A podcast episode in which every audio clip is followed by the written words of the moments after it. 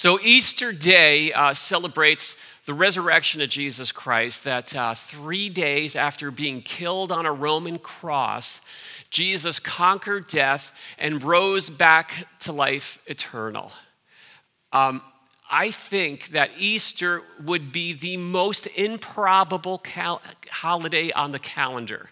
So, if you were to go through the calendar from January to December uh, with an alien from outer space, if they just come and visit and they're like, okay, walk me through these different holidays, and you're explaining each of them uh, what this one's about, what that one's about, my, my guess is that Easter would sound the most far fetched. Now, Groundhog Day might come in a close second because that really is a bizarre one. Um, but Easter is really an unbelievable event, right? And, and for a lot of people, the whole idea that Jesus actually resurrected back to life, it's just a little too much.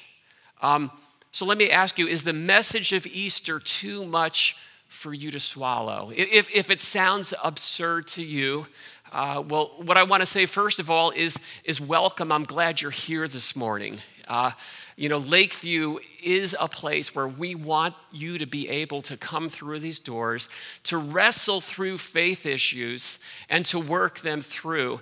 And, uh, and so I want to say that first of all. And second of all, I want to say welcome to the club. Welcome to the club because that is how everyone felt on the first Easter morning. Um, Easter is a day that no one expected would ever happen. And on the first Easter, everyone was a skeptic. Everyone. There wasn't a person on the planet who expected Jesus would rise back to life. And, and when the message first got out that Jesus was alive, no one believed it. No one. Um, so if it sounds ridiculous to you, realize this, it was sounded even more ridiculous to those who were there on that first Easter, those who, who watched Jesus die on the cross with their own two eyes.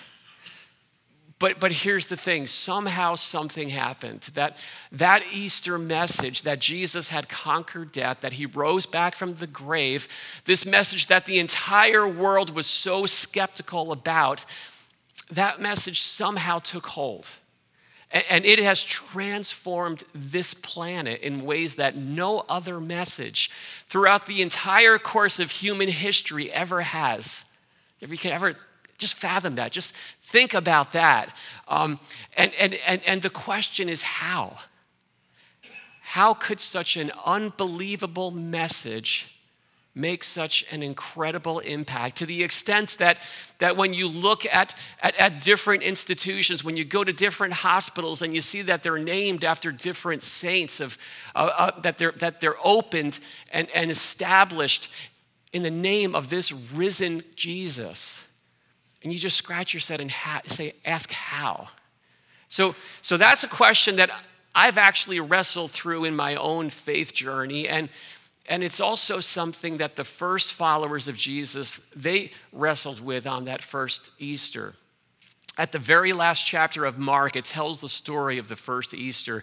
It's the Easter that no one expected.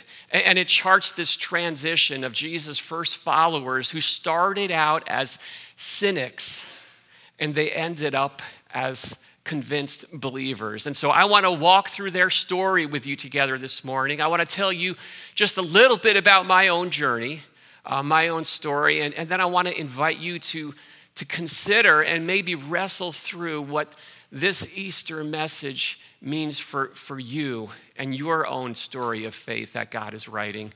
So if you have a Bible, uh, you can open it up to Mark chapter 16. It's also going to be right here behind me.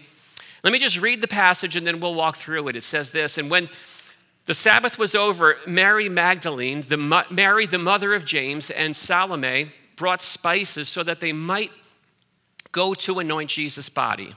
Very early on that first day of the week, just after sunrise, they were on their way to the tomb and they asked each other, Who will roll the stone away from the entrance of the tomb?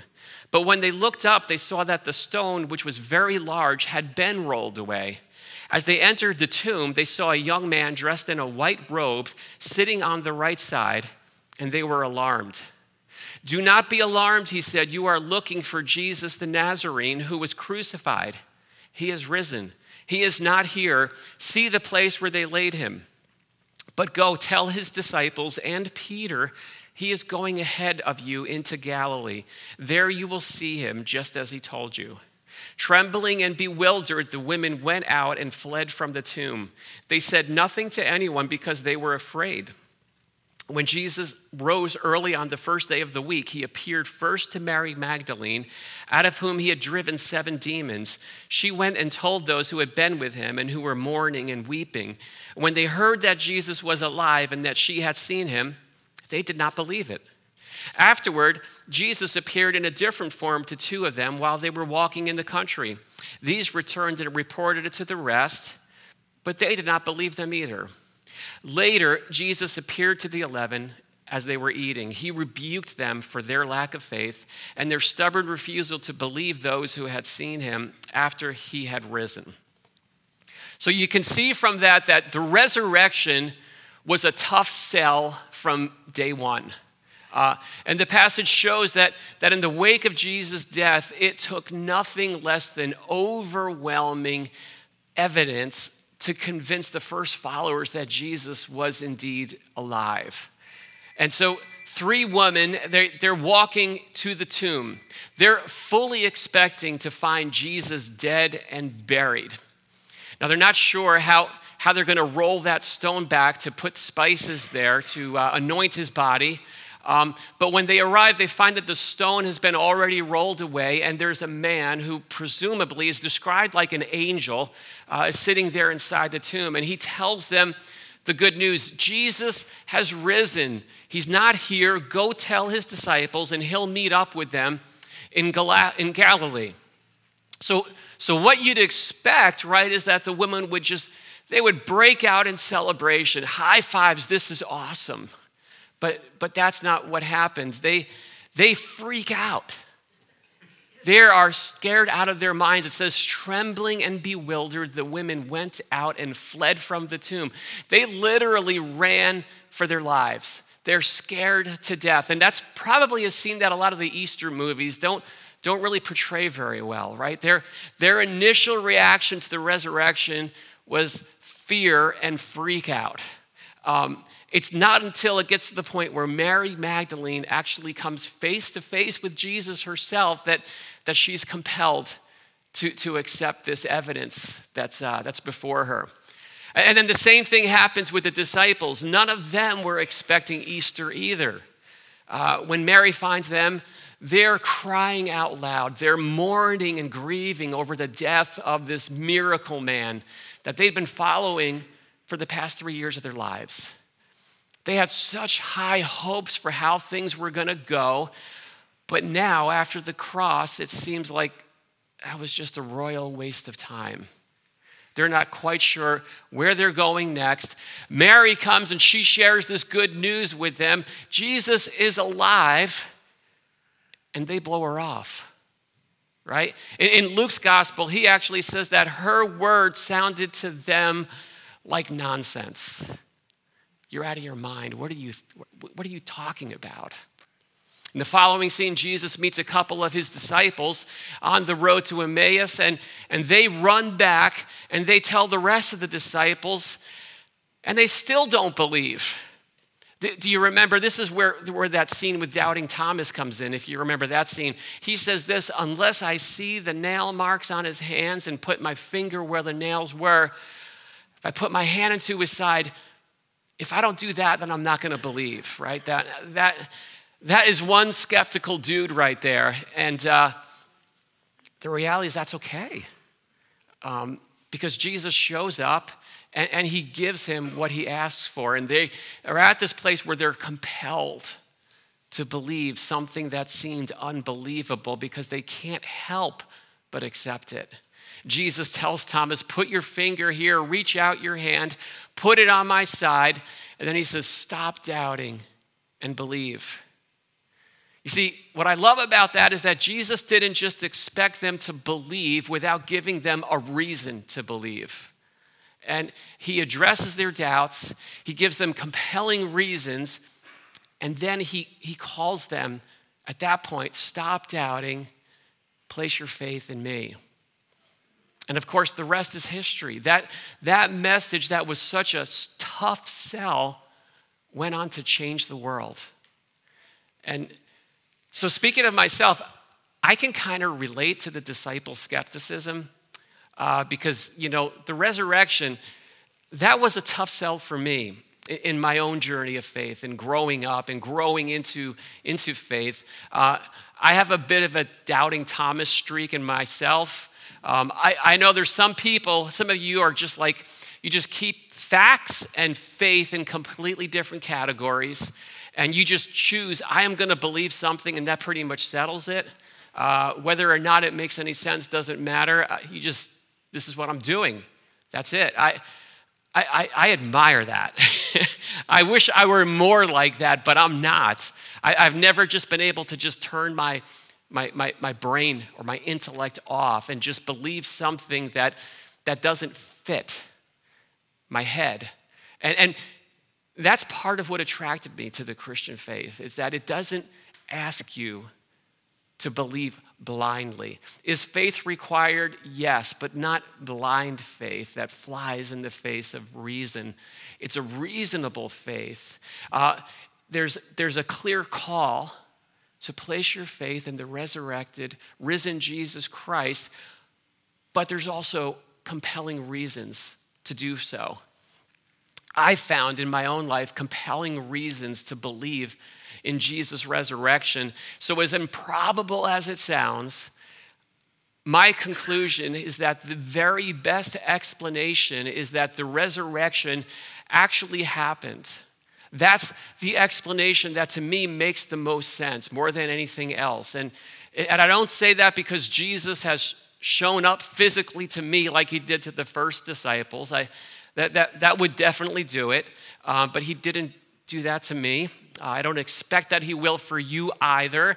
Um, it, this is not some kind of just a subjective kind of, you know, spiritual encounter with Christ. Those, those encounters are precious and, and meaningful, but, but that's kind of not what I'm talking about. I'm, I'm looking at more objective realities. Um, I, I reach that conclusion um, based mostly on objective historical data. Uh, so here's one of the unique things about the Christian faith is that it is based on actual events. Events that are a part of the historical record that show up in history at particular times and places. And so historical events, for all of you history buffs here, right, they can be examined. We look at them, we can reach conclusions based on the evidence that's found from different sources. It's what uh, it's what they call the historical method. And, and, and we reach conclusions about historical figures based on the records that we have, the data points that we have. And that applies whether it be the life of George Washington or King Tut or Jesus of Nazareth. And so I discovered some, some aspects about Jesus' resurrection that share nearly unanimous historical consensus.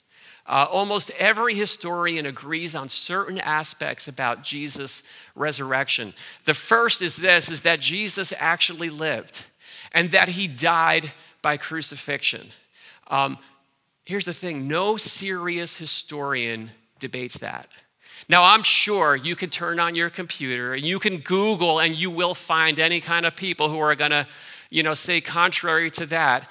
Um, but here's, here, here's, the, here's the reality the majority of credible historians don't question those things. All four gospels talk about it. There are several non Christian sources that also report it as well, from Josephus to the Talmud. Um, and so there's a liberal scholar, so scholars who don't actually believe in the deity of Jesus. One guy is named John Dominic Crossan, and this is his conclusion. He says the fact that Jesus was crucified is as sure as anything historical can ever be. That's from the mouth of a non believer. okay? Um, so that, there's a second historical consensus, and that is that Jesus' disciples believed that he rose from the dead and that he appeared to them. Okay, so that's the, that's the historical consensus. Um, what is that based on? So, Paul's letters, the, the Apostle Paul, who wrote a lot of the New Testament, those are the earliest dated books in the New Testament. So, Paul, he claimed to know the other apostles personally. And in 1 Corinthians 15 3, this is what he writes. He says this For what I received, I passed on to you as of first importance that Christ died for our sins according to the scriptures, that he was buried, that he was raised on the third day according to the scriptures. And so scholars, uh, they recognize that the words in that passage, they're in a particular form. They're structured in the form of what's called a creed. It's something that predates the letter itself, and it dates back what they have found as far as five years and no more than two decades after Jesus' death. Okay, so just just to make help you understand, it's like if I were to write a letter to you, and in that letter I include something like I say something like the early bird gets the worm, or the early service gets the word. Right? You guys are here for the early service. Um, but you would hear that and you wouldn't say, Wow, Pastor Brian, you are such a great pensmith. You came up with this original designed uh, phrase. No, you would know naturally that's pre existing. You took that from something and you incorporated that saying into your own work. And, and, so historians, they love that kind of stuff. They look for that kind of stuff. And that's what they find in that passage that uh, Jesus was of first importance that he died and that he was raised. And, and it's one of several examples. That's, and here's what it shows that the very earliest belief of Jesus' first followers was this conviction that he was raised back to life. So when I discovered that, one of the things it did for me was it put to rest some of those um, Da Vinci Code kind of claims. You remember that movie, The Da Vinci Code? And, and, and one of the things that's said in there is they claim that, you know, Jesus' disciples, they, they didn't really believe Jesus was God. That's all, that's all stuff that was added afterwards. They didn't think he was resurrected. That was added later after the disciples were gone by corrupt people in power. They did it because they wanted to control the crowds. That's, that's the claim. But here's the thing that is just a historically unviable claim. It's great fiction, but it's not fact. Um, by the way, I'll just add to that that uh, the Bible that we read, uh, this Bible that I'm holding in my hands, from the historical method as well, we can, we can say that it is 99% accurate to the original manuscripts. If you don't espouse that, then you have to throw out any ancient books because it is so much more consistency between the copies. Uh, the few places where it differs, it's never over any kind of substantive doctrinal question. Um, so I'm just going to throw that one in there. But Jesus' disciples, they believed that he rose from, he rose from the dead, he appeared to them, and, and, and of course, that in and of itself doesn't prove anything. It doesn't prove that it actually happened. But again, there's even liberal scholars, the ones that don't believe in Jesus' deity, but they, they agree on that. Uh, one is Rudolf Bultmann. He said this Historical criticism can establish the fact that the first disciples came to believe in the resurrection and they thought they had seen the risen Jesus. Some of the most compelling evidence that I found uh, comes from the testimony of the disciples' own lives. So something happened to them.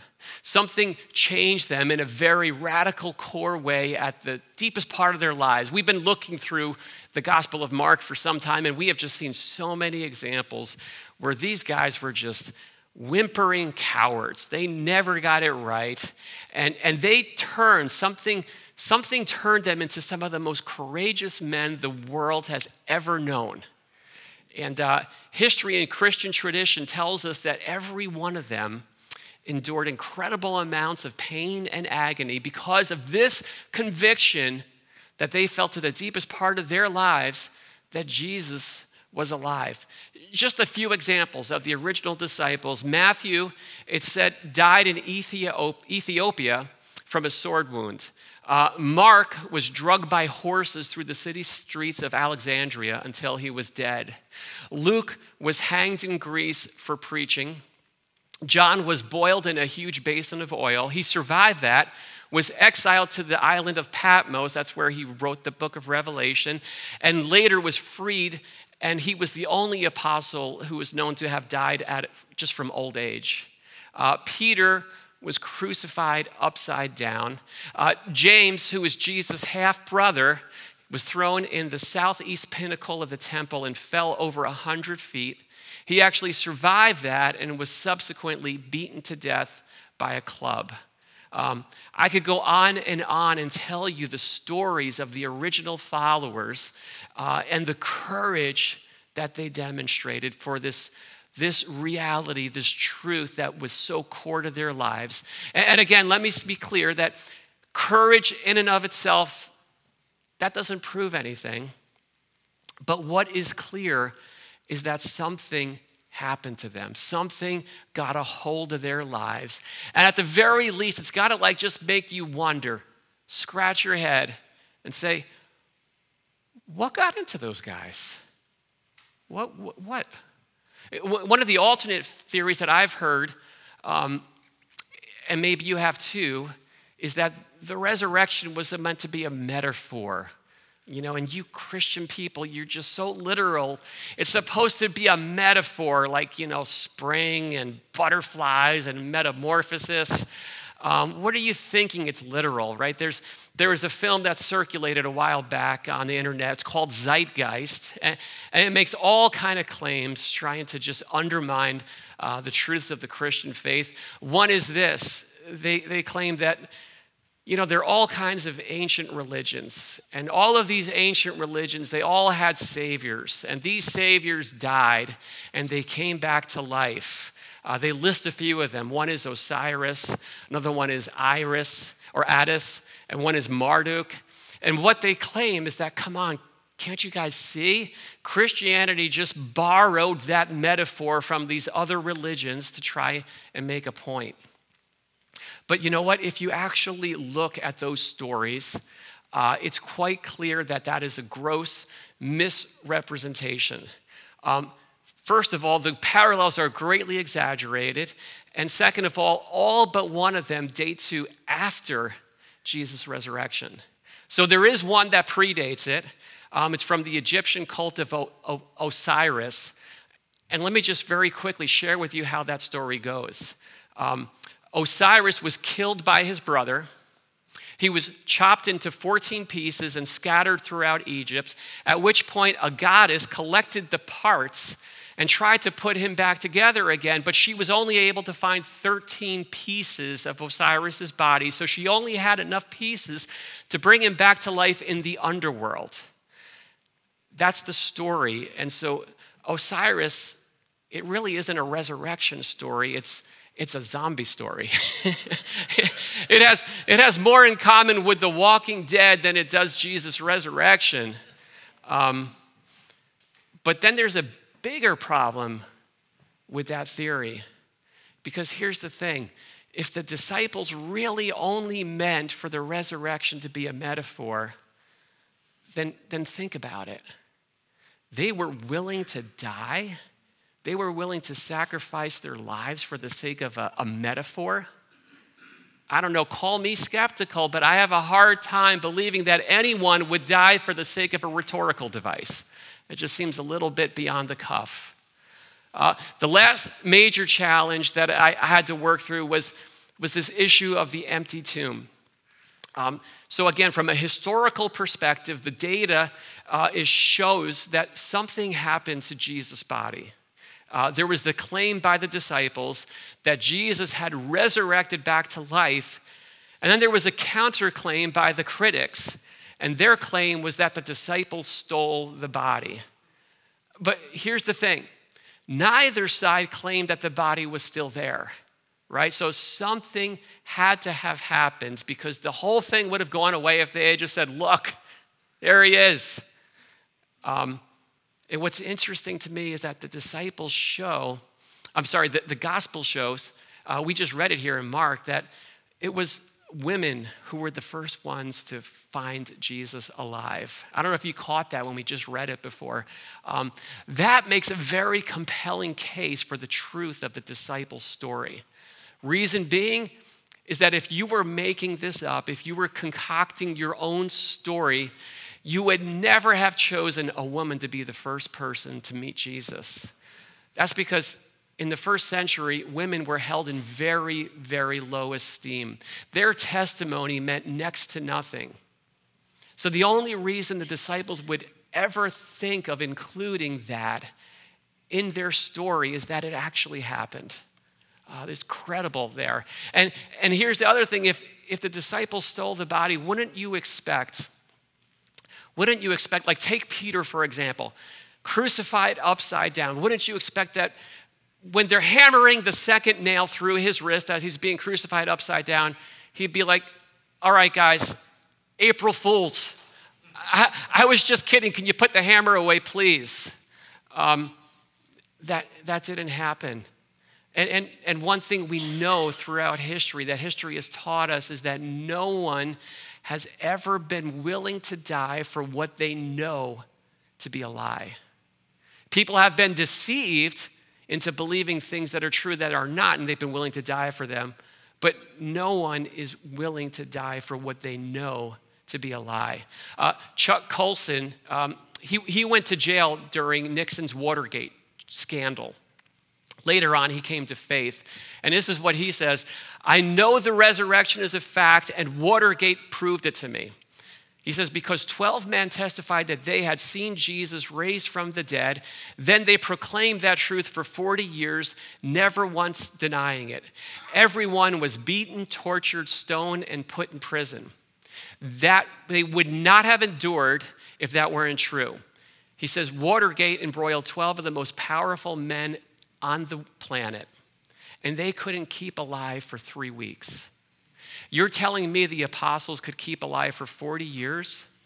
Absolutely impossible. Now, now again, none of these things in and of themselves proves anything. But when you start stacking it up, when you start putting the pieces together, I have found the case to be compelling. You have to have some kind of explanation for these things there has to be some kind of explanation for how did the church actually ever happen, right? It, it, was, it was birthed in the very same city where Jesus had just been crucified against all odds. By all accounts, there shouldn't be a church, but there is. Um, how?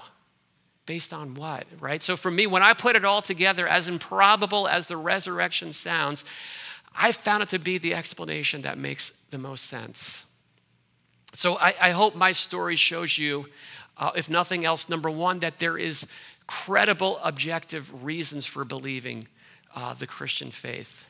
And there are credible, uh, re- objective reasons for believing specifically in Jesus' resurrection, what we celebrate here on Easter morning. You don't have to take a flying leap to buy into it.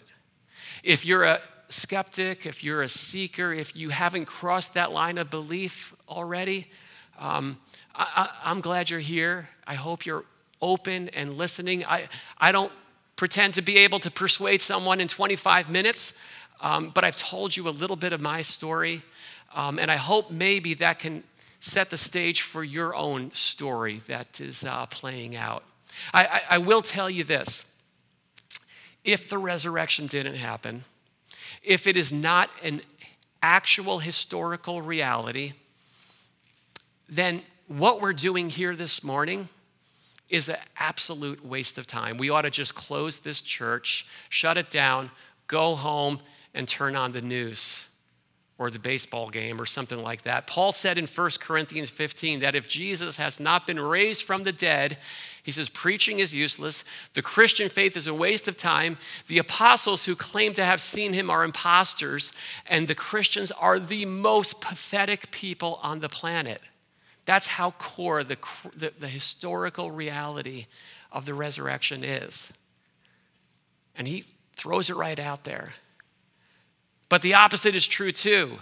On the other hand, if the resurrection is real, then that reality has profound implications on our lives. Undeniably profound implications. It means that Jesus is in fact alive, that he has in fact conquered death, that he is the way to eternal life.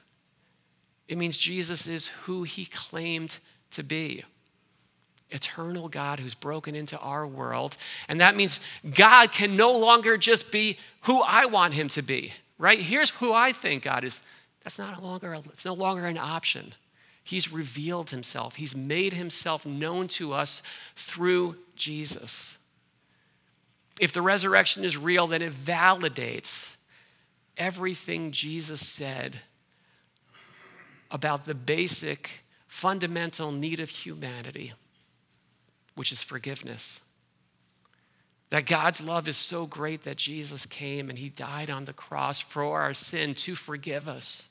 So, by trusting in Him, we can be forgiven. We can be reconciled to God, not by just being good enough and trying to do enough good things, but by trusting in what Jesus has already done paid in full, finished work on the cross. If the resurrection is real, it means that you can know Jesus as a real person. You can have a relationship with the God who made you. And if the resurrection is real, then what Jesus said about him being the way, the truth, and the life, that no one comes to the Father except through him, that is the most important message you will ever hear. And what you do with that has eternal ramifications. Pay attention to it. If the resurrection is real, Jesus did in fact conquer death. It means that no matter how hard your life gets, there's always a hope to grab onto. Always. So, Easter is the holiday that no one expected, but it is the holiday that we all need. And, it's a game changer. It, it's a reality that comes crashing onto our lives um, uninvited, unexpected. It upsets the norms, it reorients our entire lives. And so let me just leave you and ask you this question What's your response? And what does that next step look like for you? Let's pray together.